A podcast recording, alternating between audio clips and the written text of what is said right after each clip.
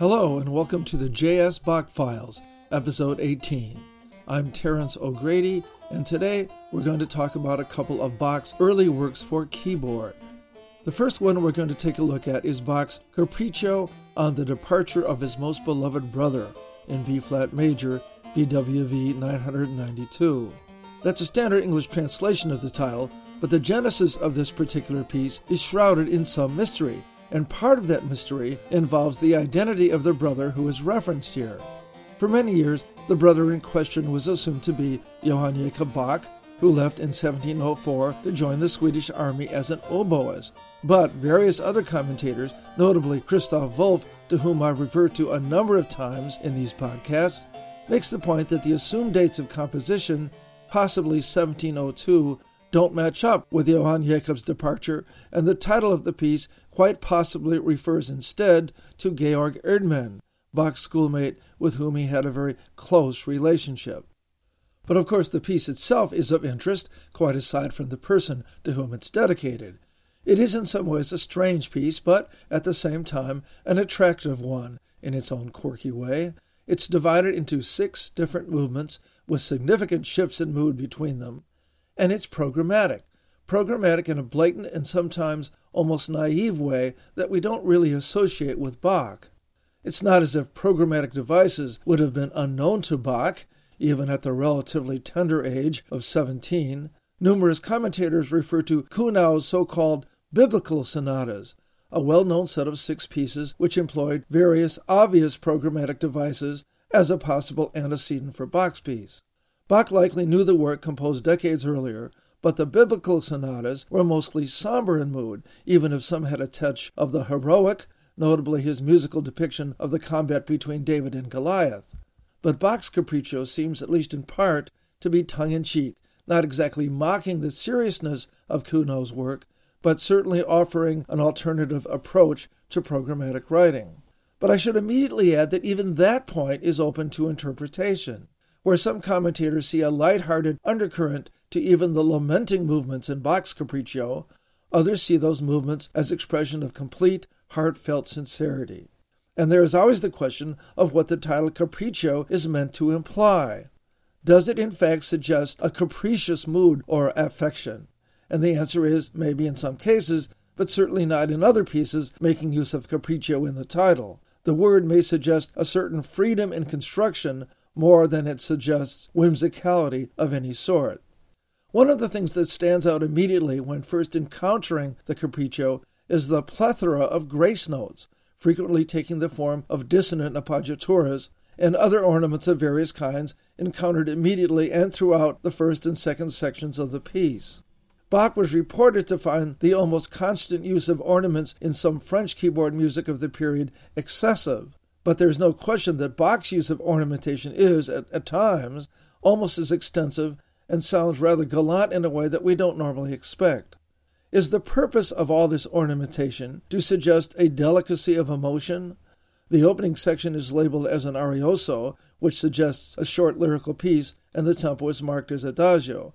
The subtitle for the first of six sections can be translated as A Plea by the Friends to Prevent Him from Making the Journey so an emphasis on sentimental gestures wouldn't be unexpected. Another stylistic feature that is obvious at first glance, particularly in the opening movement, is the degree to which Bach sticks to a limited number of rhythmic figures. The first of these we encounter is a pattern that Bach begins with two short notes, sixteenth notes, on a weak beat, the second half or and of beat two, that are followed by an accented long note, in this case an eighth note on beat three, an anapestic rhythmic figure that many commentators point to as important for this movement. This pattern appears to repeat again between the third and fourth beats and several times in the measures ahead. But my description is a little misleading because in many instances the long note, the eighth note to which the two shorter sixteenth notes are attached, doesn't come off like a long note in performance because it's preceded by an appoggiatura which, although written as a grace note, is in fact played on the beat and displaces the eighth note.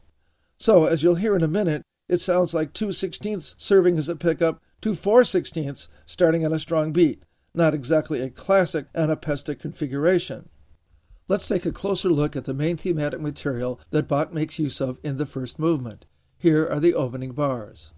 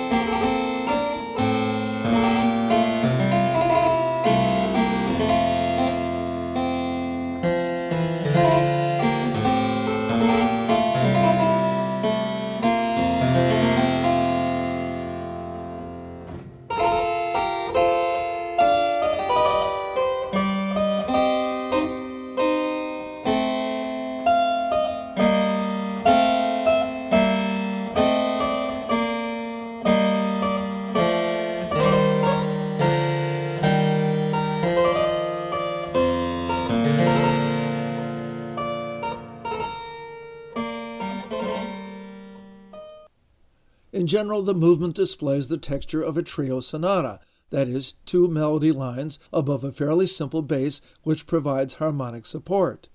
Now, admittedly, this first section of the piece doesn't show a great deal of independence between the upper two parts, considerably less than we would normally expect for Bach. In fact, for a great deal of the time, the two parts are proceeding in parallel sixths, as they do in the first measure, but there are glimmers of greater independence here and there in later bars, as you may have noticed. As you can hear, the melody in the top line has a gently undulating quality, generally circling around the tonic note of B flat, and devoid of dramatic gestures until, perhaps, the descending fourth that ends the first phrase. The appoggiaturas, or accented non-harmonic tones that I referred to earlier on the first two of three accented beats, do provide a gentle hint of poignance and more than one commentator has suggested that the parallel sixths I refer to represent the coaxing tone used by the brother's friends to dissuade him from making the journey. Still, there is nothing very remarkable going on here, harmonically speaking or tonally. Bach moves to F major, the key of the dominant, after a few measures, and then, right near the end of my example, on briefly to C minor before returning eventually to B flat, all modulations conducted according to standard operating procedures. Melodically, I think it's also evident on a single hearing that the opening phrase provides most of the thematic material for the piece. It's true that the second phrase reaches up somewhat higher than the first, but everything comes as a logical extension of that initial idea, and the descending interval at the end of the first phrase, on that distinctive anapestic rhythm of two short notes followed by a long note, recurs again three more times, further unifying the melodic flow. Some new elements are added as we proceed. For example, the brief descending chromatic line in the melody that you may have noticed near the end of my excerpt adds to the overall sentimentality of the mood, and as he moves toward the end of the movement, Bach repeats the familiar short, short, long, short, short, long pattern I mentioned earlier several times in a row, even heard in the left hand bass line which finally makes its first significant contribution motivically with figures based on somewhat military sounding triadic arpeggios.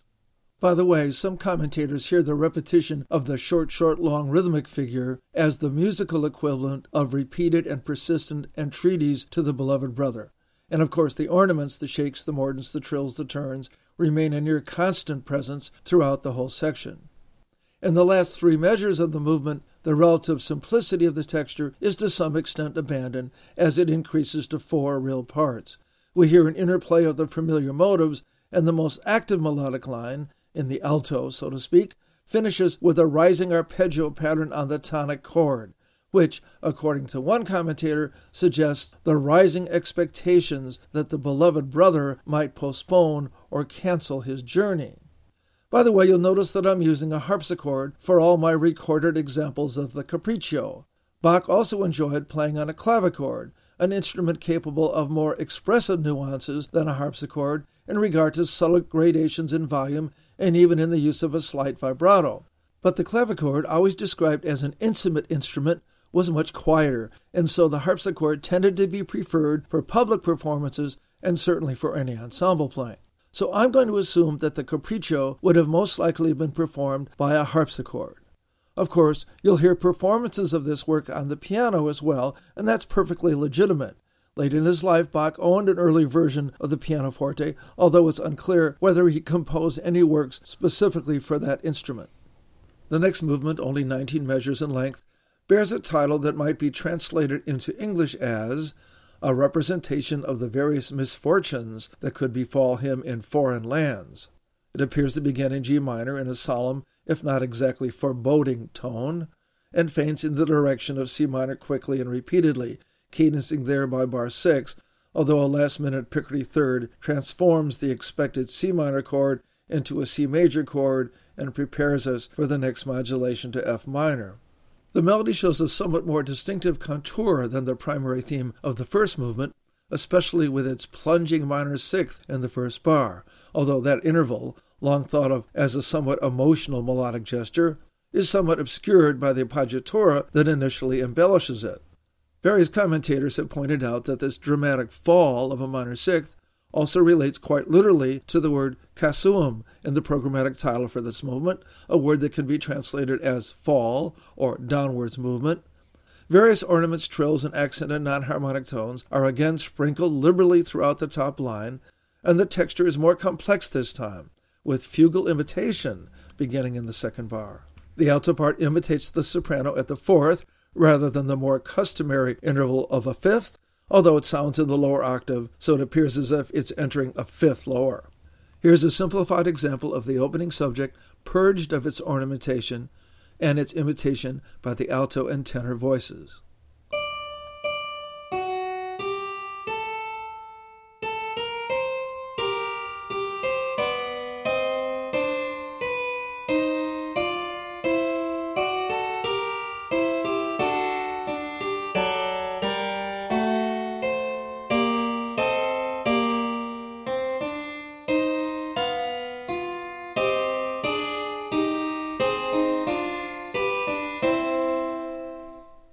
As the fugal imitation begins, Bach adds in some interesting and at times syncopated counter subjects, and you could hear a hint of that in my simplified example. And when the imitation begins again in a second exposition, it heads first toward F minor, and then B flat, and finally E flat major, where the last exposition is heard. After multiple imitative entrances, with no real episodic interruptions between them, as one might expect in a longer fugue, Bach brings the movement to a close in C major in order to prepare for the movement that follows it, with the seventh of a dominant seventh chord on G major suspending into the final chord. We'll hear the first part of the movement in an actual performance.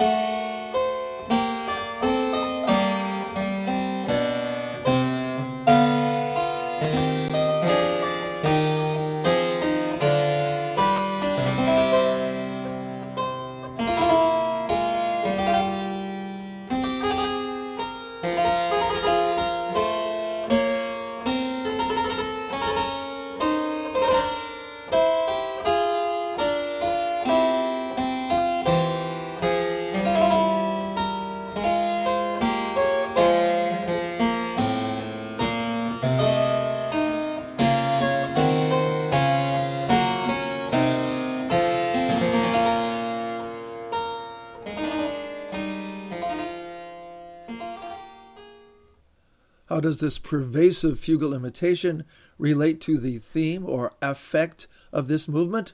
After the gentle sense of pleading and perhaps regret represented by the first movement, this occasionally thorny counterpoint may suggest that the problems ahead can be numerous and difficult. It is certainly a more difficult movement than the first, just as the title suggests. After two movements in common time, the third is in 3 4, given the unusual marking adagissimo, very much slower than usual for Bach. It's in F minor and is dramatically different in tone from the first two. The programmatic title for this movement refers to the general lamentation of his friends, and it uses a classic four bar descending passacaglia to make the point. but it's not exactly a common version of a minor key passacaglia, at least not common in Bach's works. The repeating bass line initially carries with it figured bass symbols, instructing the keyboard player to accompany it with chords in the right hand. It begins on F and goes down half a step to E natural, as if it's going to follow a chromatic pattern. But it then slips back to F before descending to D flat and then down to B flat before coming back up to C. So, in a way, it's an F, E natural, D flat, C pattern that's simply been decorated with an upper neighbor following the E natural, actually what is known as an escape tone in this context, and a free lower neighbor preceding the C. Here's a simplified example of the Passacaglia pattern for the first four bars without the right hand chords. First, the bass line as written, and then without those upper and lower neighbors.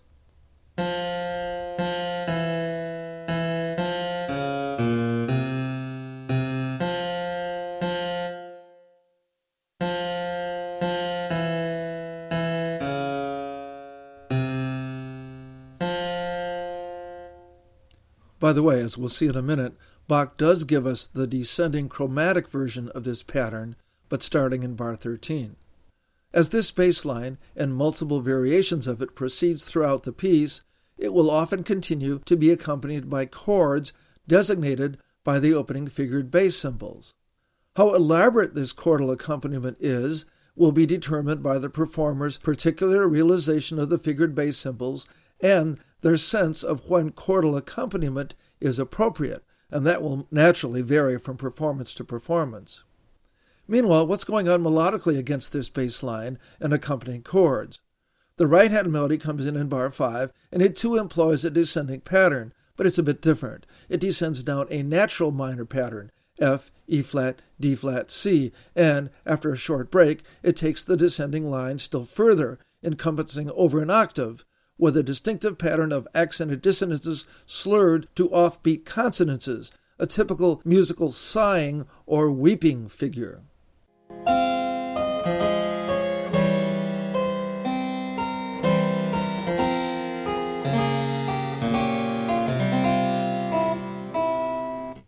While the same bass line is then repeated, Bach then introduces a new melodic idea, or at least it seems new at first hearing, but it's really just a hesitating version starting on the offbeat of the pattern of accented dissonances slurred to offbeat consonances I referred to a minute ago. There are actually two levels to the melody at this point. One pattern starts on A flat and gradually descends. The other, beginning on the second half of B3, starts on C and descends. Here's what it sounds like.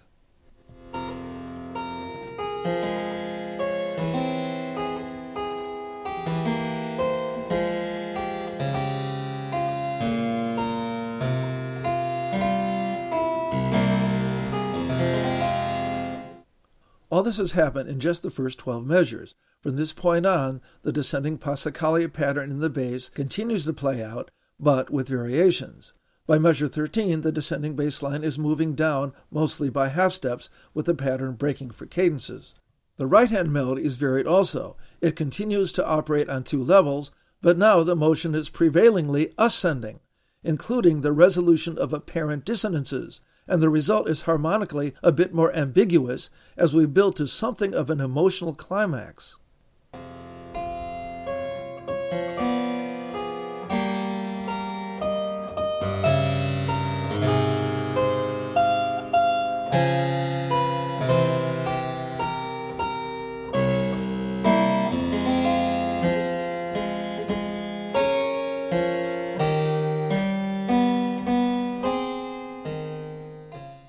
Following this climax, about halfway through the piece, the right hand melody drops out, as you can hear at the end of my example, replaced only by the chords indicated by figured bass symbols again.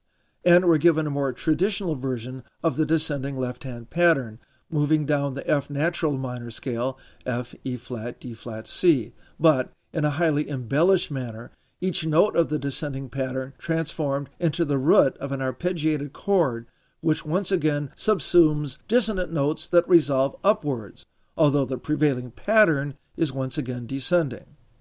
As the piece moves on, a new chromatically descending version of the opening right hand melody is encountered as the bass line also continues to descend chromatically. In the final measures, Bach brings back the opening melodic statement by the right hand in more or less its original form, but it's the left hand that has the last word after the right hand drops out in the last four bars, leaving the left hand to first curl around chromatically before rising up dramatically to a climax on F, followed by an austere cadence on F, which we expect will serve as a dominant chord to launch the next movement back in the original key of B flat. This is as tortured and as forcefully emotional a lament as Bach ever composed, even if perhaps lacking a bit in subtlety. The next movement is extremely short, 11 measures long in common time, and seems more of an interlude than an independent movement. But it's quite different in mood than the previous movement, certainly more robust, if not exactly cheerful, and comes with its own narrative description reading in English translation here come the friends, seeing it cannot be otherwise, to take their leave. It begins in homophonic fashion, thick block chords in the first three measures, in a rhythmic pattern that recalls the Passacaglia bass in the previous movement. The first chord is a dominant seventh chord on B flat that propels us almost immediately to the key of E flat. A more linear melodic motive is introduced in the fourth bar, although it's a fairly simple idea, a descending scale fragment played in thirds in the right hand before being passed to the left, in what is sometimes characterized as canonic imitation, but doesn't sound particularly like it.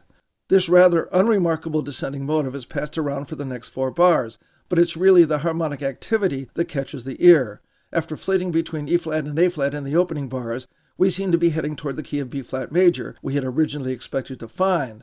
But we've no sooner arrived there with a less than convincing cadence when we're pulled away, first to G minor and then D minor. Of course, we're just touching on these new tonal areas. We don't really hear them as completely convincing modulations. But we do get a clear sense of forward motion, even though the thematic material that propels us through the various keys is far from remarkable. The last three bars return us to B flat major and the thick block chords of the opening bars, but the descending scale motive heard earlier makes a return right at the end, and we close clearly on an F major chord we'll hear the whole very brief movement.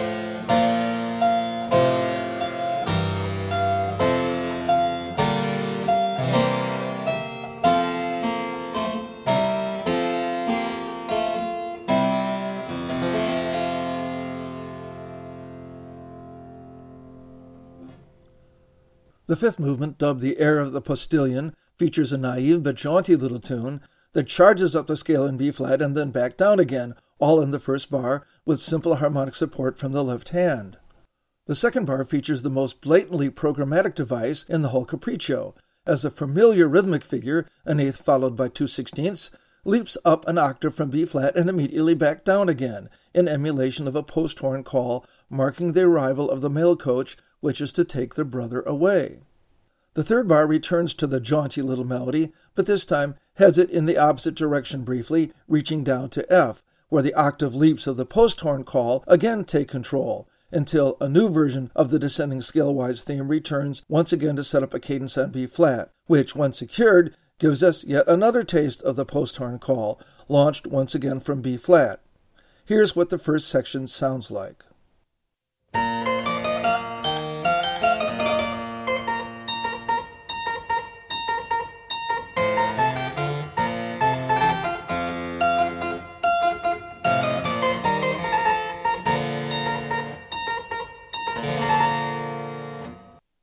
The second section of this very short piece, 12 bars in all, offers a variant of the first section, moving the original theme to the relative minor key of G minor and shifts it to the left hand in the bass clef, while the right hand adds a simple little counterpoint above it. But the leaping octaves are by no means forgotten, although they now do their leaping from G in the bass clef rather than B flat. As the second section progresses, the original theme, still in the bass clef, Bach turns us briefly toward D minor with a new and attractive little counterpoint in the right hand, placed against the bass clef melody. Halfway through the third bar, we once again pick up on the leaping octaves of the post horn's call, and this time we stay with it even longer, moving the octave leaps around from D to F and eventually to B flat, a unique way of bringing a modulation back to the original key of B flat. A variant of the original tune takes us to the end with the leaping octaves of the post horn call still ringing in our ears. Here's the second section of the movement.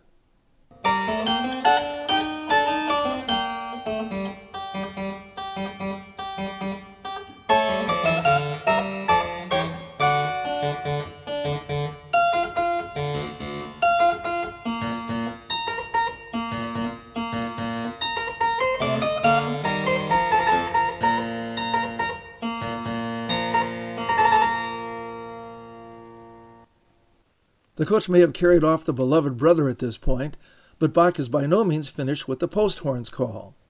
The last movement, considerably more formidable than the previous two, is a clever fugue in imitation of that call. Since the theme consisting only of ascending and descending octave jumps wouldn't have made much of a fugue theme, Bach gives us a somewhat more elaborate theme for the final movement, based initially on the notes of the B flat triad, certainly within the capabilities of a post horn, and rather military sounding as well, which, of course, tends to buttress the idea that the brother in question really was Sebastian's brother, off to join a regiment as the oboe player in the regimental band. We'll hear first the four bar fugue theme introduced in the top voice.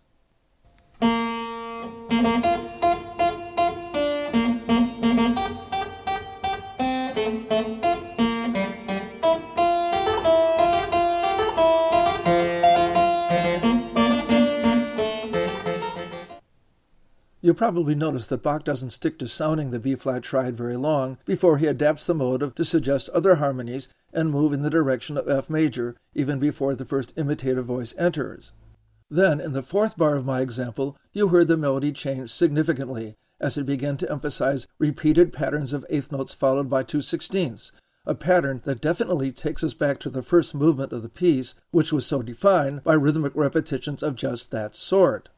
Also, right near the end of my excerpt, you probably noticed the first counter subject motive, played as the tenor started its imitative answer to the subject, at the fifth but heard down an octave, which is characterized by the rhythmically distinctive octave leaps clearly deriving from the post horn call in the previous movement.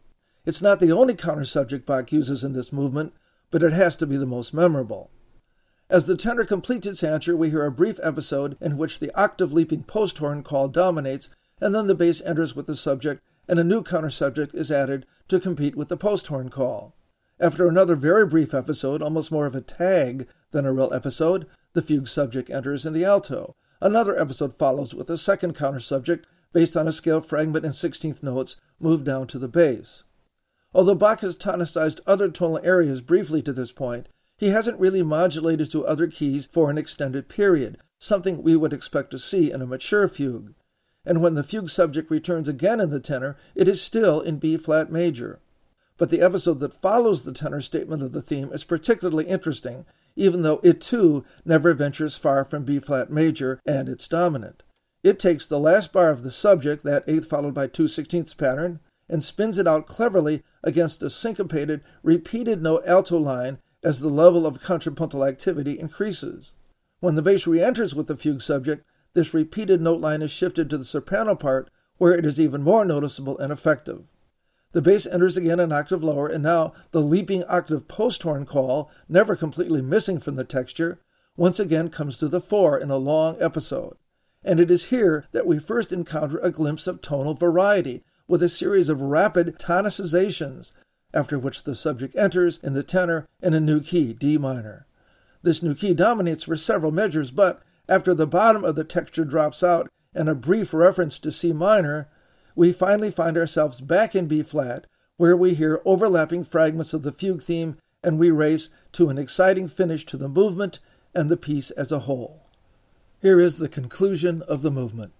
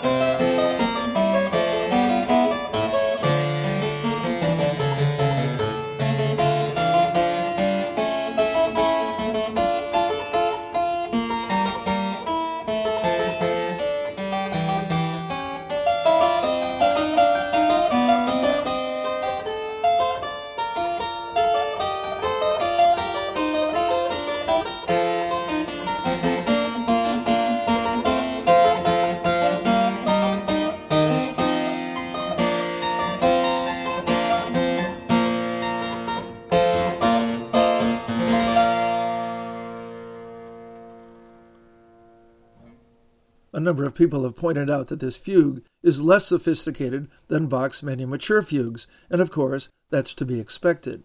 But it's not completely guileless, and the ways in which he varies the counter subjects and maneuvers them around the main fugue subject is actually quite creative. And the same thing could be said for the work as a whole. It stands alone among Bach's keyboard works for its extensive use of programmatic effects and the purposely naive nature of some of those effects, and there may never be complete agreement regarding the extent to which Bach was operating tongue in cheek here. But even if every movement may not be completely arresting from beginning to end, there's no question that taken together they show an impressive range of expression and authentic inventiveness, especially for such a young composer.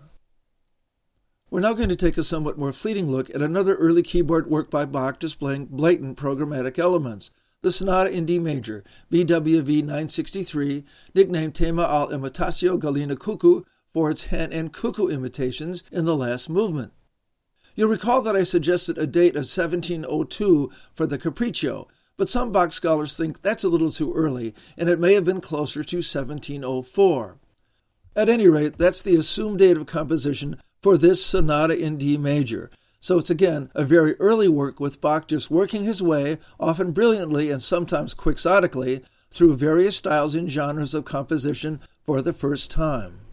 Kuhnau is again frequently cited as an influence here, and as Richard D.P. Jones has written in his book, The Creative Development of Johann Sebastian Bach, Kuhnau sonatas equip Bach with models for the non fugal allegro, an alternative to fugue for the fast movements of his large scale keyboard works. And in fact, this opening movement, although probably meant to be taken at more or less an allegro tempo, is not a fugue. In fact, the texture is primarily homophonic, although later movements in the sonata do make use of fugal imitation. It begins by announcing two of its most important thematic elements, the first within the first four bar phrase of the movement, the second within the next four bar phrase. The first of these, not surprisingly, features its most distinctive element right at the beginning, the ascending leap of a major sixth, starting on the fifth of the scale. This turns out to be the most important motive in the whole movement. After the ascending sixth, the melody drops down, first by step and then by a fifth, although this last interval is freely modified when the theme returns in varied form. My simplified example leaves out the chordal accompaniment in the left hand.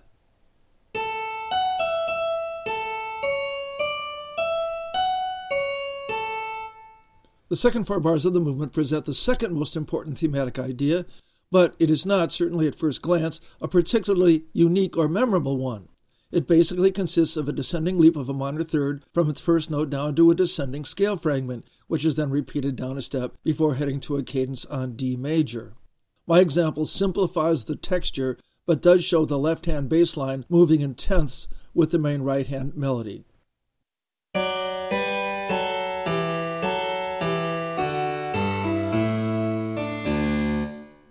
These two ideas are then restated in varied form. For the first, the distinctive ascending major sixth leap is echoed in the left hand, and the texture is thickened a bit. For the second, the left hand bass now moves in contrary motion against the melody, and the cadence figure is extended with a new ascending scale fragment as it now directs us to a cadence on the dominant. A third idea of some importance is introduced in bar 20 as we head back to a cadence on D major. It's again less than completely memorable, consisting of little more than an ascending three note fragment, but the fact that it moves in parallel thirds, a ploy sometimes cited as more evidence of Kuhnau's influence, and is immediately imitated in the lower octave in the left hand, gives it at least a touch of uniqueness.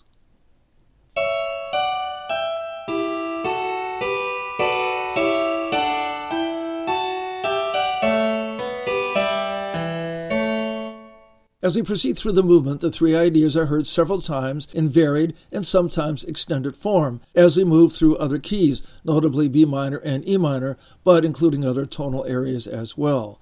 The three primary ideas are not always played in sequence.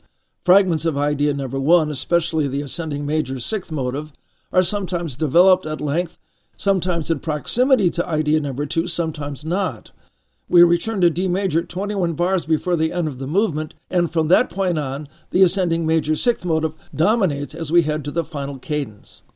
We'll hear the first part of the piece, including all three of the thematic ideas mentioned earlier, and the spinning out of the first as we move to B minor.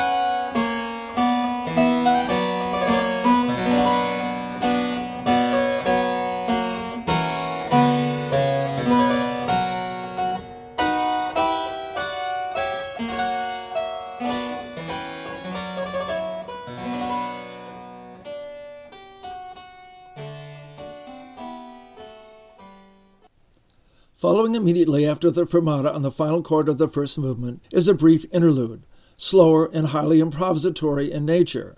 It begins on a quickly arpeggiated F sharp major chord, actually somewhat of a jolt after the D major chord that concluded the first movement, but perfectly reasonable considering that the movement to follow is in B minor. The first thing we hear is a series of descending scale passages, starting on a dissonant note and propelling downward with dotted 16th and 32nd notes. The same pattern is then repeated twice more, each time a step higher, until peaking on another dissonant note, actually the lower ninth of the F sharp major chord, and then making its way down to the tonic chord in B minor. All of this is usually played in a very elastic tempo, as befits the improvisatory quality of the movement. The harpsichord then drops down to the lower B and then flies up the scale in 16th and 32nd notes before starting the more thematically unified section of the movement. All of this takes just three measures.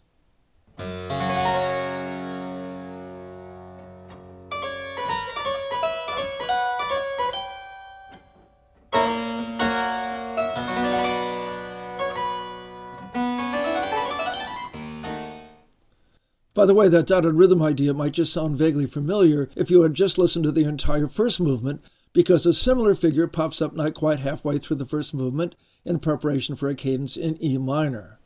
The rest of the movement, the final 11 bars, seems a bit more methodical since it tosses around a single motive for most of those 11 bars, a descending scale fragment of four notes which bounces from one voice to another before taking variant forms. But the improvisatory quality remains apparent, and the tension level is fairly high, with prominent diminished chords and dissonant notes over a pedal. Although I should point out that a whole note held for three measures in the bass clef on a harpsichord doesn't really have a fighting chance of affecting the harmonic fabric for an extended period, because realistically it just doesn't sustain that long.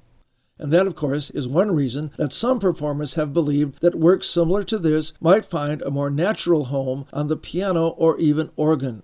Here's the last part of the movement.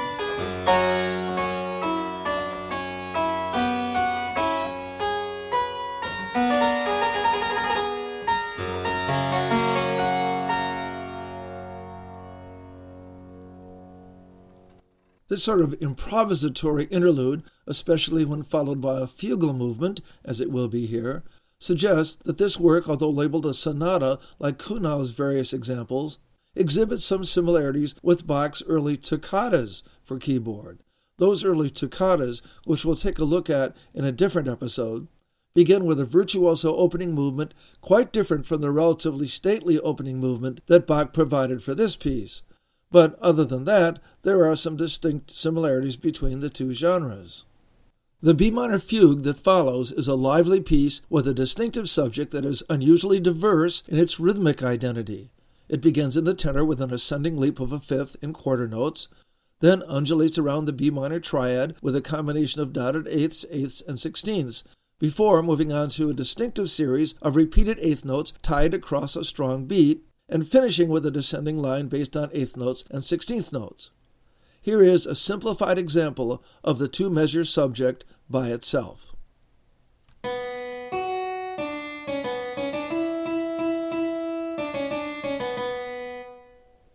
The imitation comes first in the alto at the fifth as expected, halfway through the second measure, as the left hand continues with a counter subject that begins with a rather dramatic, chromatically inflected ascending line that contributes a great deal to the momentum of the entire movement. The next entrance of the subject in the soprano returns to the original pitch level adjusted for the change in harmony. From this point on, we have a series of fugal answers, one following closely after the other, often overlapping. The first modulation is to F sharp minor, the minor dominant, which adds to the somewhat archaic quality of the movement as a whole. Bach does take care to vary the texture periodically, dropping down to two and three voices in the treble clef for a while in the middle of the movement, but there are no real episodes of any length. The imitation is almost constant, popping up in one voice after another, leading some commentators to refer to it as motet like. Here's the opening of the movement.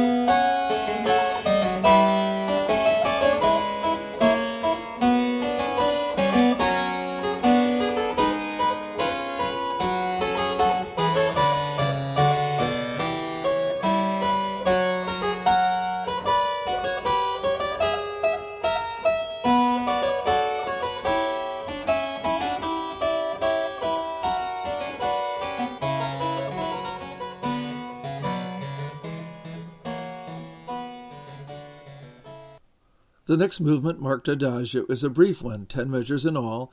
It's in the key of D major, but takes its time getting there, starting with a secondary dominant chord that pushes us first toward the dominant of A major before settling into the new key in the second measure. The main melodic activity is relegated to the left hand in the bass clef, while the right hand provides a leisurely chordal arpeggiation above it. Here's a simplified, left hand only version of the figure that dominates for the first several measures.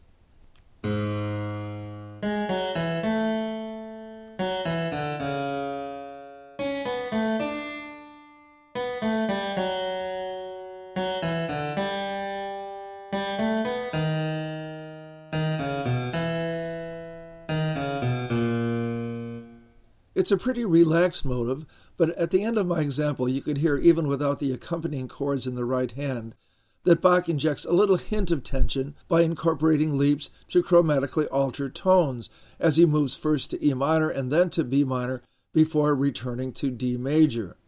Bach finally breaks from the repeated left hand melody in the sixth and seventh bar in favor of a more active melodic pattern, moving mostly in sixteenth notes. But after just two bars of this, we get a surprising tempo change, although not really so surprising considering the improvisatory nature of these linking movements. It's a change to presto for all of five beats. We then pause with a fermata on a dominant seventh on D, suggesting that we're headed for G major. But as we shift the tempo once again to allegro this time, the G major never really materializes, and we conclude a bar and a half later on D major. It's a puzzling little movement. We seem always to be anticipating more dramatic gestures than we ever really experience. But if it's calmer than expected, except, of course, for the little presto spurt near the end of the movement, at least it sets us up well, in terms of contrast anyway, for the frantic final movement. Here is the entire adagio.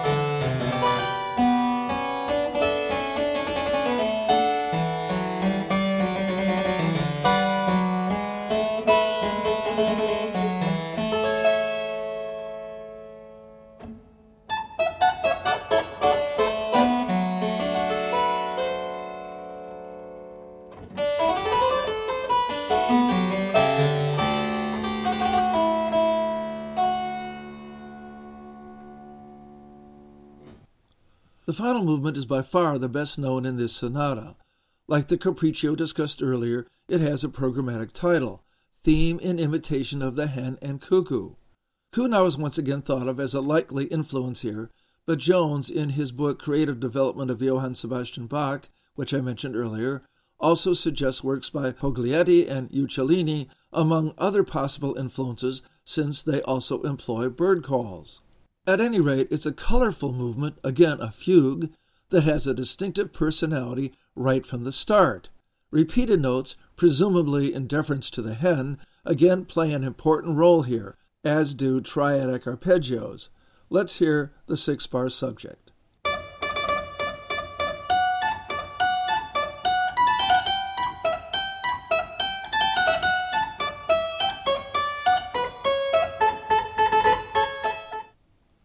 Since the first two bars simply reiterate the tonic chord, Bach requires some variety and so modifies the triadic arpeggio after the second bar.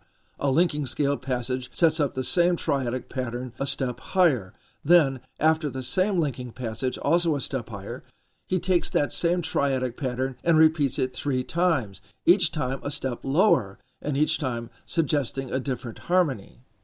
Then the fugal answer comes in at the fifth, but an octave lower, and replicates the same pattern, now sounding in A major. The counter subject against the fugal answer is a modest one, proceeding slowly and just filling in the harmonies at first, but picking up some rhythmic momentum as it proceeds. But when the next fugal answer arrives, back on D major, a new counter subject has been added, one based on the familiar short long falling minor third of the cuckoo's call. We'll hear the beginning of the movement through the cuckoo's first appearance.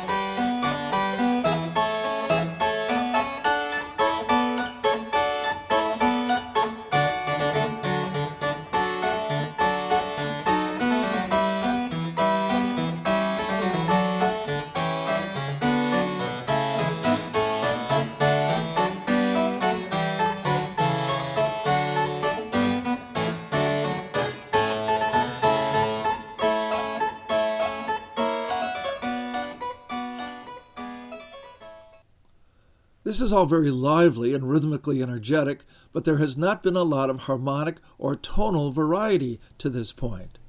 In measures 18 and 19, Bach shoves us into an only half convincing A major for an episode that gives us a little relief from the fugue subject per se, even if some of the motives from the fugue theme continue to make their presence felt. But eight bars later, the subject is back in D major in the bass, complete with the same two counter subjects. But before any other voice can jump in with an imitative answer, we're off to another, even briefer episode, which again pushes us toward A major. Then the soprano comes in with the subject in A major, with the two counter subjects, including the cuckoo theme, below it. Then another episode intervenes before the alto comes in with an answer in B minor, which, for the first time, casts a whole new light on a tune we've heard several times now. Another short episode spinning out motives from the fugue theme takes us back to D major, and the tenor takes a turn at the fugue subject, the cuckoo counter subject above it. From here to the end, the subject appears and reappears in various voices and in a few new keys, including E minor and G major, and various motives, including the cuckoos, quite noticeably, are spun out to the end. In the final measures, Bach introduces a series of dissonant suspensions in the inner parts to build up the tension, a practice he is to follow in a number of mature fugues as well. And we hear the fugue subject announced in the tenor one last time before the final cadence, which comes upon us almost abruptly. Here's the last part of the movement, starting a few bars before the subject appears in E minor in the lower part of the bass clef.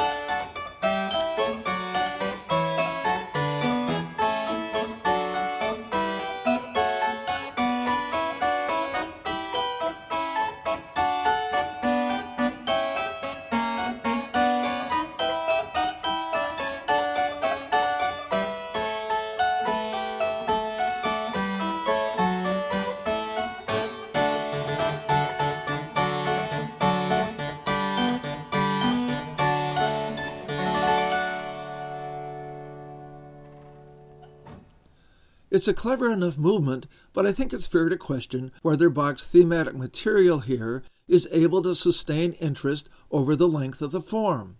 As one commentator has said and others have hinted, Bach's thematic material is sometimes asked to carry a great deal of weight in some of his earlier works, and it may not always be up to the task. Now, you could argue, of course, that this final movement is a special case.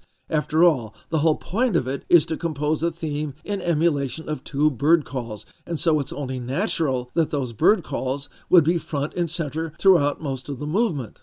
And yet, I think it's a question you can ask in regard to some of Bach's other movements, at least his longer movements as well. And it's not just the sonata in D major for which such a question is relevant. Even the more attractive and much more popular Capriccio, at times, again primarily in the longer movements, seems occasionally to be threatened by an overexposure of somewhat pedestrian themes, especially when those themes are unrelieved or at least under relieved, by harmonic and tonal variety. Nevertheless, I've always found early Bach works, including the keyboard works, to be particularly fascinating. At the very least, it gives us a glimpse into what the young composer believed was worthy thematic material, and how exactly he hoped to deal with that material and keep the listener's interest over the course of an entire piece. So, we will be coming back to some of Bach's other early keyboard works in future episodes. But for our next episode, we'll take a look at some of Bach's flute sonatas.